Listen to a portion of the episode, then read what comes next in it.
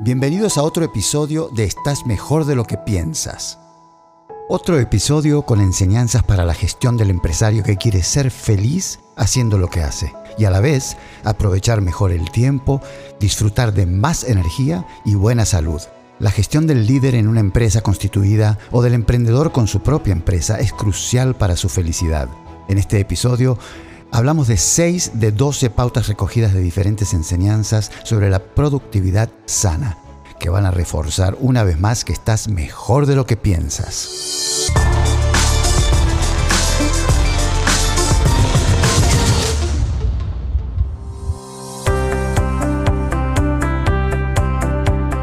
Estos principios ya son parte de mi vida. Si te lo cuento es porque los empleo, los probé y me dieron resultados extraordinarios para vivir una calidad de vida superior y que va de bien en mejor, pase lo que pase. Y no te olvides que te lo cuento porque hace no mucho toqué fondo después de perder mi trabajo y me hundí emocional y mentalmente. Fue tal la desorientación que sentí y cómo me afectó que me parece mentira estar donde estoy hoy.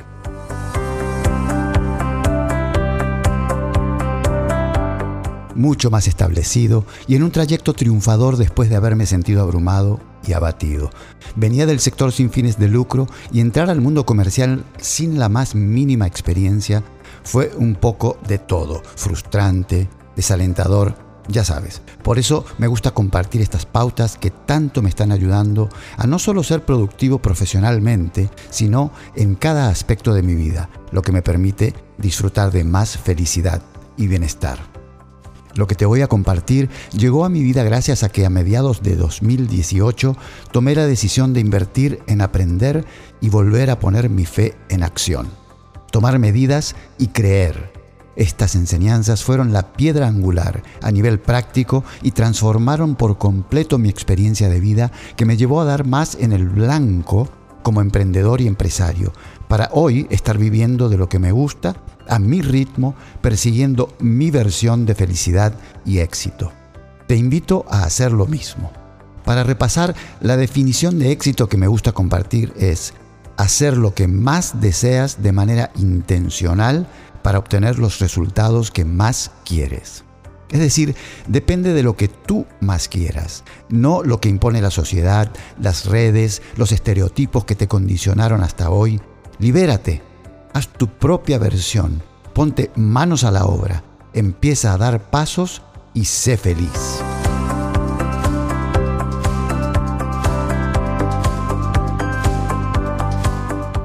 Si estás en un buen momento y ya lograste buena parte de lo que acabo de decir, esto tal vez te sirva para reforzar ciertos principios y no perder tu estrella del norte por la razón que sea, porque le puede pasar a cualquiera en un momento de descuido. Así que espero que te ayude y si no, bueno, compártelo con alguien a quien sepas que le puede ayudar. Bien, entremos al tema. Pauta número 1. La energía y no el tiempo es el recurso fundamental para el alto rendimiento. Para obtener el mejor rendimiento propio y de nuestros equipos, debemos primeramente gestionar la energía y no tanto el tiempo. Esto contrasta con la premisa trabajar más para lograr más. Lo más normal es dedicar más tiempo a las tareas para lograr más. No avanza el proyecto, trabaja más, esfuérzate más. ¿Quieres mejorar las relaciones? Esfuérzate más, más horas. ¿Quieres mejorar algún aspecto de tu salud? Ejercítate más tiempo al día. Ocupa más horas para preparar comida sana. ¿Te sientes agotado o al borde de una crisis nerviosa? Tómate más días libres. ¿Se nota el patrón? Es imposible hacer más de todo dentro de las mismas 24 horas que tenemos en el día. ¿Existe una solución que te permita crear más tiempo? La respuesta es un rotundo sí. Es lo que aprendí con aciertos y errores en los últimos 40 y tantos años, en todos los aspectos de mi vida. Y sobre todo en los últimos años, debo decir. Este es el principio fundamental. Ser productivo no es lo mismo que estar ocupado. Ojo. Número 2. La mejor forma de optimizar tu energía. Atención, somos seres humanos, no supercomputadoras. No estás diseñado para el alto rendimiento continuo por extensos periodos de tiempo. Rindes más cuando utilizas energía y la renuevas de manera intermitente. Respeta tu ritmo natural de energía durante el día y vas a lograr mucho más en el mismo tiempo. Nos guiamos por ritmos biológicos. El más conocido es el ritmo circadiano. Pasamos 16 a 18 horas utilizando energía y dormimos de 6 a 9 horas en promedio. Un periodo de actividad seguido de un periodo de descanso. Tu fuente de energía no es inagotable. No es posible concentrarte horas y horas sin parar. Y después de 16 a 18 horas es normal sentir cansancio y querer dormir. Para un mejor rendimiento es importante respetar tu ritmo biológico y además de descansar en la noche, crear periodos intermitentes durante el día en los que después de ciertas horas de actividad descansas y te renuevas. Puedes escuchar música, darte una caminata al aire libre, escuchar un audio de inspiración, un podcast, bailar, cantar, lo que a ti más te guste hacer que te renueve. Respeta tu ritmo natural de energía durante el día y vas a lograr mucho más en el mismo tiempo. Número 3. La renovación periódica es el desenganche estratégico. Las personas más productivas que disfrutan de la riqueza de ser y vivir tienen la habilidad de enfrentar las dificultades dándolo todo y tienen la habilidad de desconectarse de las tareas periódicamente y renovarse. La mayoría vive la vida, entre comillas, como si fuera una maratón sin meta final, haciendo un esfuerzo muy por encima de los límites saludables. Tal como lo hacen los atletas de alto rendimiento, la clave es saber renovarse de manera estratégica. Es muy poco común hacerlo para ser más productivo y mantener un buen estado de ánimo.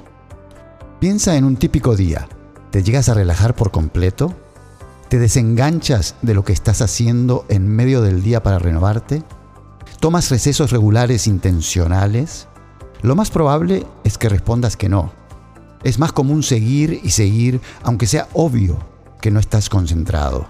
Si tienes un trabajo típico, a eso de las 5 o 6 vuelves a tu casa y prendes la televisión. Y ver TV puede ser un desgaste de energía y no siempre una fuente de renovación. Obviamente no digo que no veas televisión nunca, pero hazlo estratégicamente. No aprietes el acelerador y el freno al mismo tiempo, que es la forma común de vivir. Número 4. Los deportistas y la eficiencia del descanso.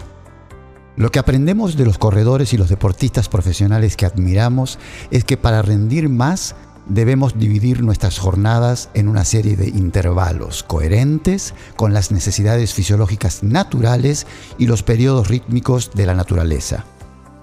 ¿Sabes la diferencia entre los mejores jugadores de tenis y los jugadores promedio? Una es que los mejores oscilan, perfeccionan los descansos entre cada juego. Tony Schwartz y Tim Loehr, que escribieron un libro estupendo que se llama The Power of Full Engagement, descubrieron en sus investigaciones que entre cada punto llegan a disminuir la frecuencia cardíaca a 20 ppm. Los demás jugadores lo mantienen igual, porque no han perfeccionado los periodos de renovación y de descanso.